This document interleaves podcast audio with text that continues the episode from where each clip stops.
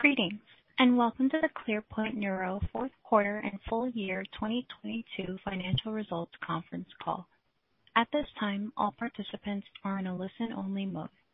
A question and answer session will follow the formal presentation. If anyone should require operator assistance during the conference, please press star zero on your telephone keypad. As a reminder, this conference is being recorded. Comments made on this call may include statements that are forward-looking within the meaning of securities laws.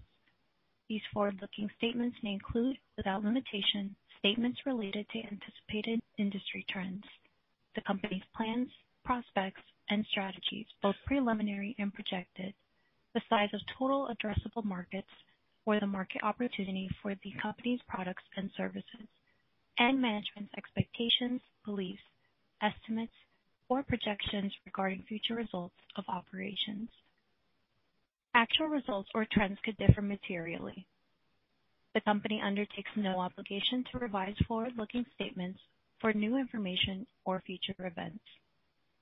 For more information, please refer to the company's annual report on Form 10-K for the year ended December 31st, 2021, and the company's quarterly report on Form 10-Q for the 3 months ended September 30th, 2022, both of which have been filed with the Securities and Exchange Commission, and the company's annual report on Form 10-K for the year ended December 31st, 2022, which the company intends to file with the Securities and Exchange Commission on or before March 31st, 2023.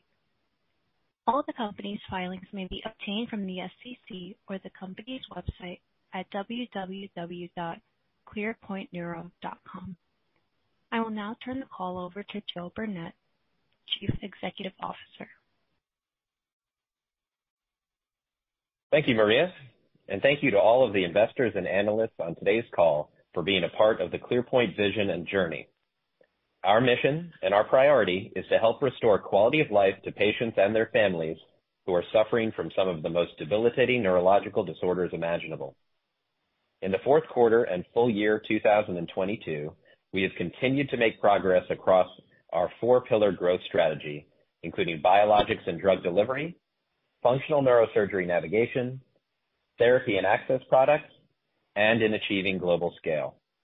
We are excited to continue this momentum into 2023, where we again expect more than 20% growth and further progress in all four of those same growth pillars. I will now turn the call over to Danilo D'Alessandro, our CFO, to review our financial performance in the fourth quarter and full year 2022, after which I will add some additional detail to our four-pillar growth strategy moving forward. Danilo? Thank you, Joe, and thank you all for joining us today. Let me start by looking at the full year 2022 results. ClearPoint Neuro total revenues were $20.6 million for the year ended December 31st, 2022, which represents a 26% increase over revenue of $16.3 million in 2021. Our revenue is made up of three components: functional neurosurgery navigation and therapy, biologics and drug delivery, and capital equipment and software. Functional neurosurgery navigation revenue consists of commercial sales of disposable products and services related to cases utilizing the ClearPoint system to deliver medical device therapy to the intended target. This revenue segment increased 13% to $9.1 million for the year 2022, up from $8.1 million in 2021. Biologics and drug delivery revenue includes sales of disposable products and services related to customer-sponsored preclinical and clinical trials utilizing our products. Biologic and drug delivery revenue increased 34% to $9.1 million in 2022, up from $6.8 million in 2021. This increase was due to both an increase in commitments by our current partners and new pharmaceutical partners. Capital equipment and software revenue, consisting of sales of ClearPoint reusable hardware and software and of related services, was $2.3 million for the year 2022, a 61% increase compared to 2021. Gross margin for the full year 2022 was 66% compared to 68% in 2021. This decrease was due primarily to an increase in indirect labor costs in 2022 as compared to 2021, as well as an increase in excess and obsolete inventory reserves. Research and development costs were $10.9 million for the year 2022 compared to $9.3 million in 2021, an increase of $1.6 million or 17%. The increase was due primarily to increases in personnel costs, including share-based compensation expense of $1.4 million due to growth in headcount and a $0.1 million increase in regulatory fees. Sales and marketing expenses were $9.4 million for the year 2022 compared to $7.2 million in 2021, an increase of $2.1 million or 30%. This increase was primarily due to increases in personnel costs, including share-based compensation expense of $1.5 million, resulting from increase in headcount in our clinical and marketing teams, increases in travel expenses of $0.3 million, and increases in marketing activities of $0.2 million. General administrative expenses were $9.6 million for the year 2022, compared to $8 million in 2021, an increase of $1.6 million or 20%. This increase was due primarily to increases in personnel costs and share-based compensation of $1.5 million, IT costs of $0.3 million, insurance costs of $0.2 million, offset by decrease in bad debt expense of $0.3 million. Net interest expense for the year 2022 was $0.1 million compared to $1 million in 2021 due to the conversion into equity of two tranches of convertible debt in May 2021 and November 2021. Additionally, interest expense was partially offset by higher interest income in 2022 as a result of the increasing interest rates and the company's investment in U.S. government debt securities. I will now turn to the fourth quarter 2022 results. Total revenues were $5.2 million for the 3 months ended December 31st, 2022, an increase of 21% over $4.3 million in the fourth quarter of 2021. Functional neurosurgery and therapy revenue increased 7% to $2.3 million for the fourth quarter of 2022 from $2.1 million for the same period in 2021. Biologics and drug delivery revenue increased 37% to $2.3 million in the fourth quarter of 2022 from $1.7 million in the same period in 2021. The increase was predominantly due to a 79% increase in biologics and drug delivery service revenue, partially offset by a slight decrease in product revenue. Capital equipment product and related service revenue increased 25% to $0.6 million for the fourth quarter of 2022, as compared with $0.5 million in the same period of 2021, due to an increase in the placement of ClearPoint capital and software. Gross margin was 64% for the fourth quarter of 2022, compared to a gross margin of 77% for the same period in 2021. The decrease in gross margin was due primarily to higher overhead expenses and inventory reserves. Operating expenses for the fourth quarter of 2022 were $7.8 million compared to $7.3 million for the fourth quarter of 2021. The increase was mainly driven by the increase in headcount across the organization and share-based compensation. The fourth quarter operating expenses include a one-time year-to-date reclassification of $1.9 million to classify share-based compensation in the same income statement line items as a cash compensation paid to those employees, rather than in general and administrative expense. With respect to our cash position, at the end of December 2022, we held cash, cash equivalents, and short-term investment balances of $37.5 million compared to $54.1 million at the end of 2021.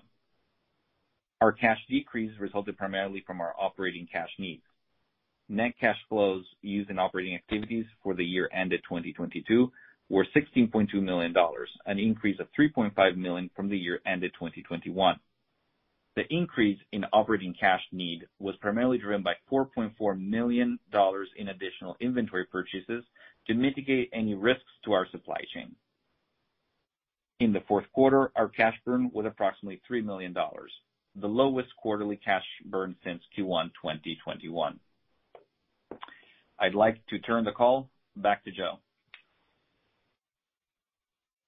Thanks, Danilo. 2022 was a successful year for our team across our four-pillar growth strategy, which has remained in place for the past 5 years and headlined by record revenue of $20.6 million and 26% growth. Over the past 2 years, we have solidified our leadership team with amazing hires in operations, finance, legal, quality, regulatory, preclinical, and clinical research, using the funds available from our capital raise back in early as 2021. We now have the foundation to drive scale and productivity with the expectation that sales will start to outpace expense growth in the years ahead. Now let's break that progress down into our four growth pillars. First, our biologics and drug delivery team continued to add new pharma partners and services throughout 2022. At present, we currently have more than 50 active partners in this space and have been able to maintain the pace of approximately one new partner added each month. We continue to expect that biologics and drug delivery will be one of our fastest growing segments as we have prepared for growth along three major axes. First, we will continue to add new partners in 2023 as we have not yet achieved even 50% of the partnerships where we believe our technology can help their platform. Second, we continue to add new services, expanding the menu of available projects that our team has the capability to provide to these partners.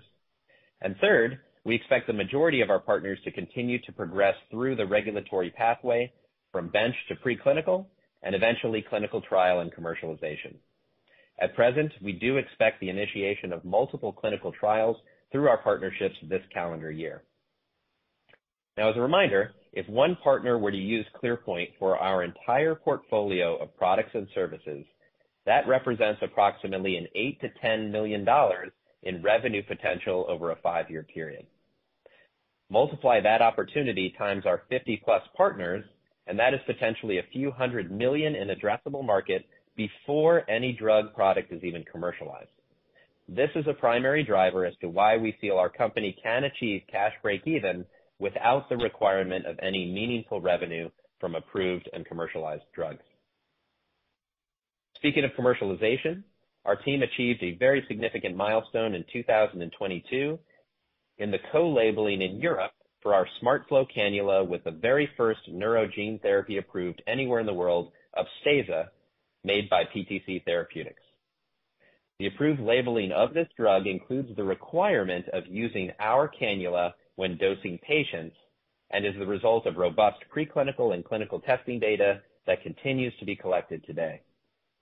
While commercialization of other drugs will take some time, I cannot stress the importance and the potential if many, if not all of our partners eventually achieve regulatory clearance with similar co-labeling with our devices. For our second pillar of growth, let's now turn to functional neurosurgery navigation. Many of the challenges we saw in 2020 and 2021 persisted into 2022, contributing to an elevated cancellation and postponement rate for elective procedures, including flu and COVID infections, staffing shortages, and supply chain issues contributing to equipment back orders and delayed repairs. Now, while we invested in additional inventory and did not experience any substantial supply shortages, we are still only the navigation portion of the procedure, and a back order for another company's therapy product can also contribute to a cancellation for a ClearPoint procedure. That being said, we still see strong demand for our navigation products, where we placed a record 11 new systems in 2022. In fact, here in 2023, we have already installed 3 systems year to date and believe we will place a total of at least 10 systems this calendar year, keeping us on track to achieve 100 systems by 2025. And when we do perform an installation, new sites are getting a much more advanced solution in 2023 as we achieved multiple FDA clearances for new hardware and software, including ClearPoint version 2.2 software, Array version 1.1 software, Maestro segmentation tools, Inflexion head frames, and more. A first experience with ClearPoint today is very different than years ago. The ability to accelerate to 2 procedures a day is driving our surgical efficiency faster than ever. We expect additional submissions and potential clearances this year in 2023 and believe with the size of our software and data scientist teams that we can deliver a cadence of at least 1 new software release each year for the foreseeable future. We also expect FDA submission in 2023 for 2 additional hardware offerings, including our Orchestra head fixation frame and the SmartFrame Cortex, which will be used for the implantation of brain-computer interfaces to the cortical surface of the brain, primarily in clinical trial. For pillar number 3, therapy and access devices, we achieved a major milestone in 2022 with the FDA clearance of the PRISM laser therapy system, marking the first therapy product in our portfolio. Initial experience with PRISM has been positive, with early cases now performed in the United States and in Europe. We expect to remain in a limited market release with relatively modest revenue in 2023, while we continue to gain experience with the product and prepare marketing and training materials to highlight the advantages of the PRISM laser system. We then expect to move to a full market release in 2024 after receiving FDA clearance for the 1.5 Tesla scanner labeling to our product. Finally, our fourth pillar of growth, achieving global scale, has made great progress as well. As previously mentioned, we have signed a lease for a new 20,000 square foot manufacturing and development facility in Carlsbad, California, where we expect to be fully operational and producing product by the end of 2023. This facility will serve as a product showcase for pharma partners, will be designed for improved product and manufacturing flow, and eventually margin improvements in the years ahead. We believe the capacity of the site will support the next 5 to 10 years of growth from a production standpoint, in addition to adding new testing and preclinical services to support our 50-plus pharma partners. Our expansion outside the United States has continued with a total of 10 OUS sites now installed and ready to do cases. In 2023, we expect between 50 and 100 cases will be performed in non-US hospitals, which again is crucial for winning contracts with pharma partners outside the US that want to run clinical trials on their home field. For 2023, we continue to expect revenue in the range of $25 to $27 million for the year, representing growth between 21 and 31% year over year. Revenue in Q1 will likely be in the range of $5 to $5.5 million, and subsequent quarters growing more rapidly based on our capital sales pipeline, laser therapy revenue, and timing of preclinical services, which are going to contribute more in the second half of 2023. From a cash standpoint, Danilo mentioned we ended the year at $37.5 million in cash and short-term investments. Based on our current projections, we expect our operational cash burn in 2023 to improve slightly compared to 2022, as we see an inflection point more in 2024, where revenue will outpace expenses, and our new manufacturing facility will be up and running. In the near term, similar to 2022, we expect a comparable cash flow seasonality of a larger cash burn in the first half of 2023, when one-time annual expenses like bonuses, corporate fees, and insurance are paid, followed by a slower cash burn in the second half of 2023. As we look at timing for what cash break-even looks like for the company, we've run a number of scenarios. Based on our current projections, we feel that as a company, we can achieve cash break-even when we get to the milestone of 50 hospitals, each doing 50 cases a year, or on average, one case per week at these 50 centers of excellence. This, combined with capital sales and service assumption at those 50 hospitals and modest growth in our preclinical services, would deliver approximately $50 million in revenue and support operational cash break-even. The good news is that we're already installed at approximately 70 centers around the world, and we'll add approximately 10 additional this year, so that we have the installed base to support this next phase as our portfolio fills out. At a single hospital, if we can get 30 DBS cases a year, 15 laser cases a year, and 5 biologics and drug delivery clinical trial patients each year, then that is a credible path to the volume we need to achieve. Again, this would require only 1 day a week of MRI or operating room time, which is reasonable and can be supported by the portfolio of products that we expect to have available by 2025. Our internal projections and expectations support us achieving an operational cash break-even by the fourth quarter of 2025 and a full-year cash break-even in 2026 if our strategy holds and barring any significant disruptions to patient demand, inorganic investments, or delays to our planned product launches. We believe to have line of sight to this milestone and importantly don't need massive patient demand increases or even commercial approval of large gene and cell therapy indications in that time frame. With that, I would like to open up the call to any questions that you might have. Thank you. We will now be conducting a question and answer session. If you would like to ask a question, please press *1 on your telephone keypad. A confirmation tone will indicate that your line is in the question queue. You may press *2 if you would like to remove your question from the queue. For participants using speaker equipment, it may be necessary to pick up your handset before pressing the star keys. One moment, please, while we poll for questions. Our first question is from Frank Takkinen with Lake Street Capital Markets. Please proceed with your question.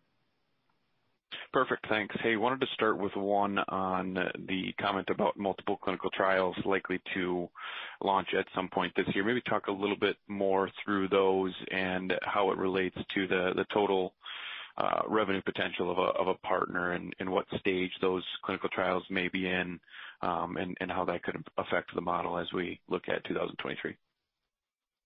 Sure. Yeah, thanks for the question, Frank. So if you think about 2023 and some of the trials that our partners have communicated the schedules for to us, and again, we're going to keep who the partners are confidential, just to make sure we're respecting our agreements that we have. But what I can tell you is that some of these trials will continue, I would say, in the rare childhood genetic range of things, which, as we've seen with our partner PTC, often requires a less rigorous clinical trial protocol, meaning that you can follow a BLA process and submit data without, necessarily a pivotal study or a randomized sham control study or something like that. So we do expect some of those to start here in 2023. However, we also expect the initiation of much larger potential indications for studies like Parkinson's disease and more adult disorders, which will include a longer clinical trial pathway. However, it will also include a larger number of patients that need to be enrolled to show that. I think as we've discussed in the past, some of the phase 2 and phase 3 trial designs that we've seen in the past to show full efficacy and be required by the FDA could include as many as 200 patients in those trials. And, in some of these particular studies, we can contribute anywhere from $10,000 to even $20,000 or more per patient. So an individual clinical trial that's probably run over a couple of years could contribute anywhere from $2 to $4 million just with one of those pivotal trials. So we do expect the initiation of hopefully a couple of those larger indications to happen sometime in 2023.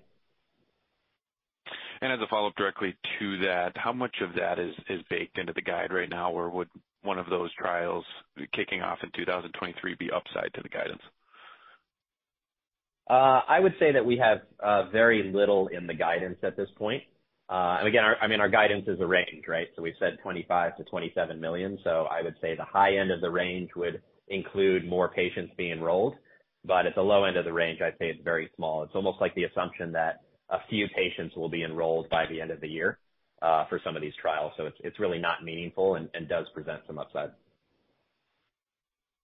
Okay, that's helpful. And then wanted to shift over to the laser. Curious how many centers you have tested that laser in the initial commercial launch at this point, and how has the feedback been versus the competing lasers on the market? Yeah, I would say the feedback's been very, very strong. Most of the patients that have been that have been treated so far, have been done in a clinical trial protocol in Europe. And this has been focused primarily on tumor patients, or really exclusively on tumor patients today. Those cases that have been performed there, the device has performed exceptionally well. We're very, very pleased with the results. And, as I said in my statements, we are using this time to sort of prepare additional training and marketing materials, because there are some meaningful differences between the products currently on the market and what PRISM has to offer. In the United States, we've done cases at one center so far in the United States, and we're in the process of installing at multiple additional centers as well. Similar to some of the things that we've talked about in the past, anytime you're bringing a new piece of hardware and software into a hospital today, the sort of delays, which aren't even delays anymore, they're becoming expected, of getting a new technology approved through IT at a hospital, has just been more complicated than it's ever been before. And, those teams don't always meet on a weekly basis. Sometimes it's only a monthly basis. So that's something that's the pace of installation has been a little slower than we expect, but it's not because people are not interested in trying the product. It's really just going through the hurdles that are a necessary part of getting a new technology into a hospital in 2023. Okay. And then last one from me. It sounded like at the end of 2022, there in the last couple of weeks of 2022, there were some cancellations or postponements at least to 2023. Any update on those? Yeah, I mean, I think the biggest drivers of that, I would say the most substantial ones, were in a couple buckets.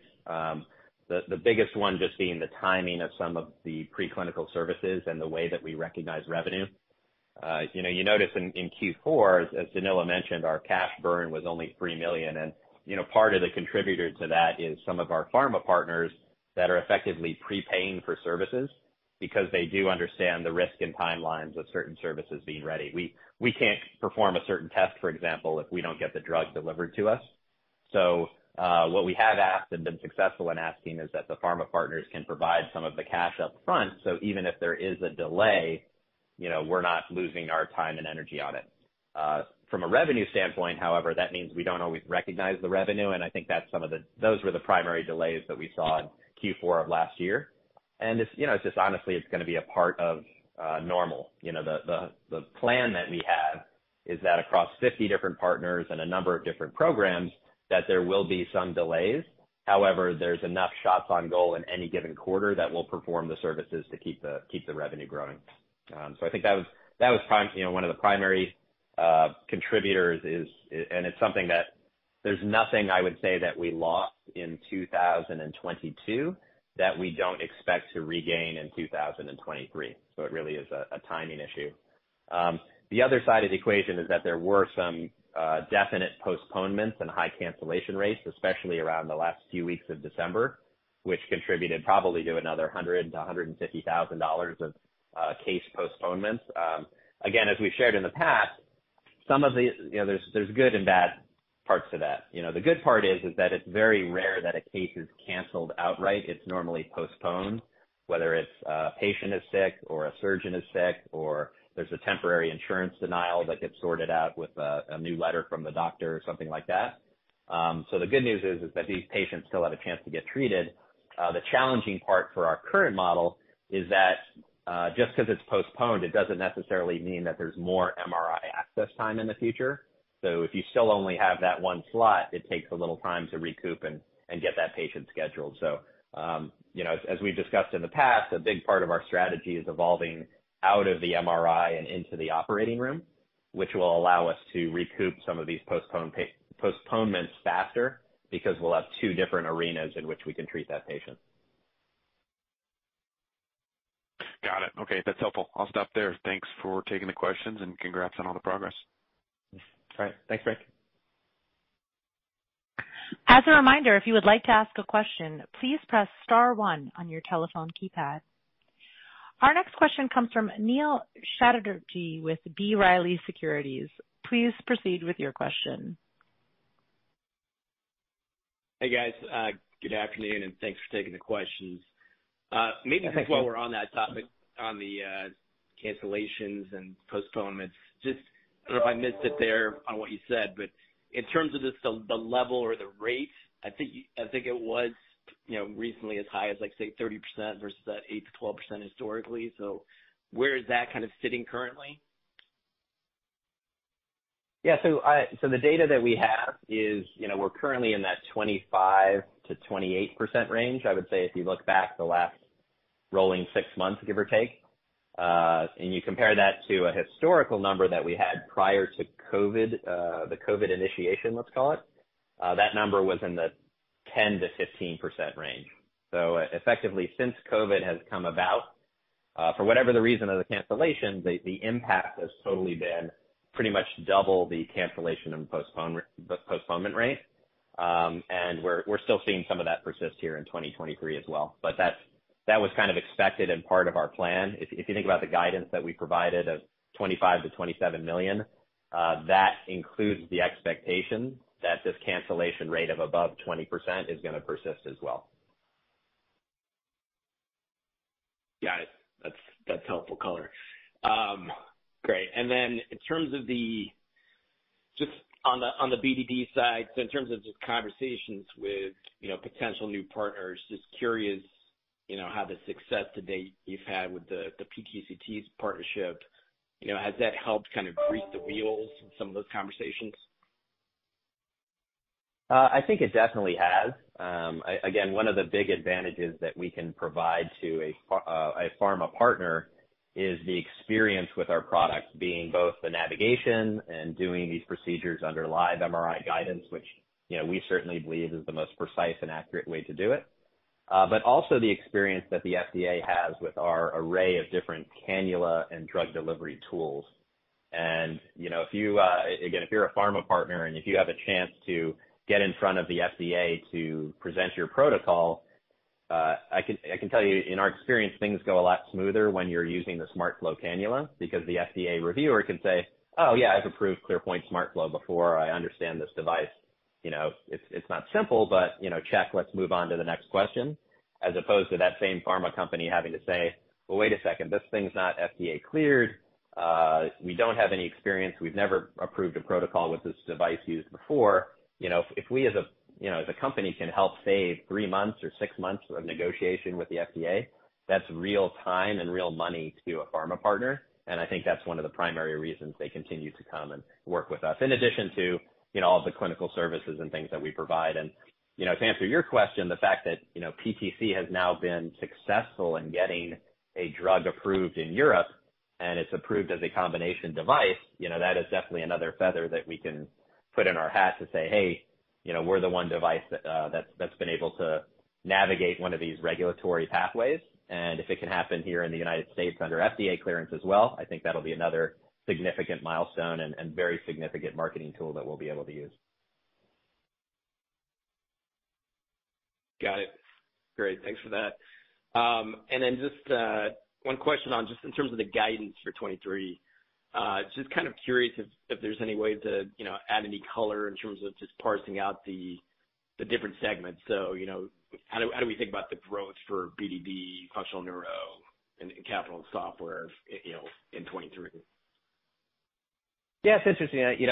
There's a lot of moving parts on timing and things like that. But, when we look at our model and, what gave us confidence in providing that range, it really includes all three of those different buckets that Danilo presented, experiencing growth. So if you think biologics and drug delivery, as far as a magnitude of growth dollars, don't think about a percentage, but an actual growth magnitude, we do expect that to be the largest growth contributor based on, POs that we've already received and capabilities that we can now offer. So I think that'll still be the highlight one. However, we also do expect our functional neurosurgery and therapy business, as well as our capital business, to certainly grow in that 15 to 20% plus range as well. So we do expect all three buckets to be contributing to growth this year. Great. And just one last question for me. So just curious if you could just kind of talk, a little bit about your international expansion plans and, just any updates for, say, Europe or China? Yeah, so, so I mentioned that we've placed 3 additional systems so far this year in 2023. Actually, all 3 of those happen to be OUS. So 2 of those were placed in Europe. 1 was placed in Brazil, so our very first installation in South America. And we believe this is an important part now. If we were just a neuro navigation company or even a laser therapy company, Brazil is probably not the first country we would go to, for example, right? It's a massive population, but, it's certainly a long ways away from where we are today. The support that we get from companies like PTC that have large drug potential sales opportunities in countries like Brazil and, Singapore, Taiwan, a bunch of different countries, that is really helping fuel the acceleration and how quickly we would go. Maybe if we were just a device company, we'd probably go a little bit slower. So it's doing 2 things for us. One, it is getting us experience in these new geographies, and that helps drive some of the device business as well, because even if we get approval with the goal of treating patients for one of our pharma partners, we're very, very clear that a complicated gene therapy infusion case should not be your first case. So what commonly happens is we say, yes, We're going to do that eventually, but we're going to start on some simple biopsies, DBS procedures, maybe some laser procedures as well, to get familiar with the overall system and prepare for these trials down the road. So we get that benefit. Secondarily, we get the benefit of putting up additional sort of walls and moats around our company and around our technology. You know, it's very hard to get approval for a cannula, for example, in the United States. It's very hard to get it approved in Europe as well. Many companies that would maybe compete with us in the future might even just stop at those two locations. But if we can actually have approval for our devices in a number of different geographies, that's just one more reason that a pharma company should be working with us, because we can actually cover a much broader population of the world, which is honestly how pharma companies think than device companies. So again, it's a little bit expensive. It's, you know, it's contributed to some of our cash burn doing this regulatory work, et cetera. However, again, it's, you know, just like know-how and team hiring and IP investment, you know, this regulatory and quality investment is something that, you know, we think is going to protect us in the future.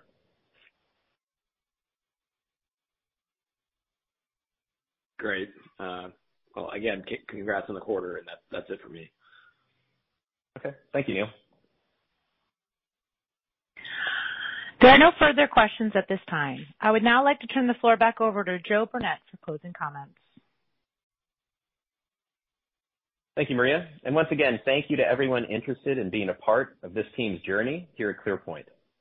We recognize the challenging global environment that we're all forced to live in today, and we assure you that we are going to help patients around the world as best as we possibly can by keeping our heads down, staying focused, and executing against our four-pillar growth strategy to develop products that truly improve the quality of life for our patients and their families. Hope you all have a great night. Goodbye. This concludes today's conference. You may disconnect your lines at this time. Thank you for your participation.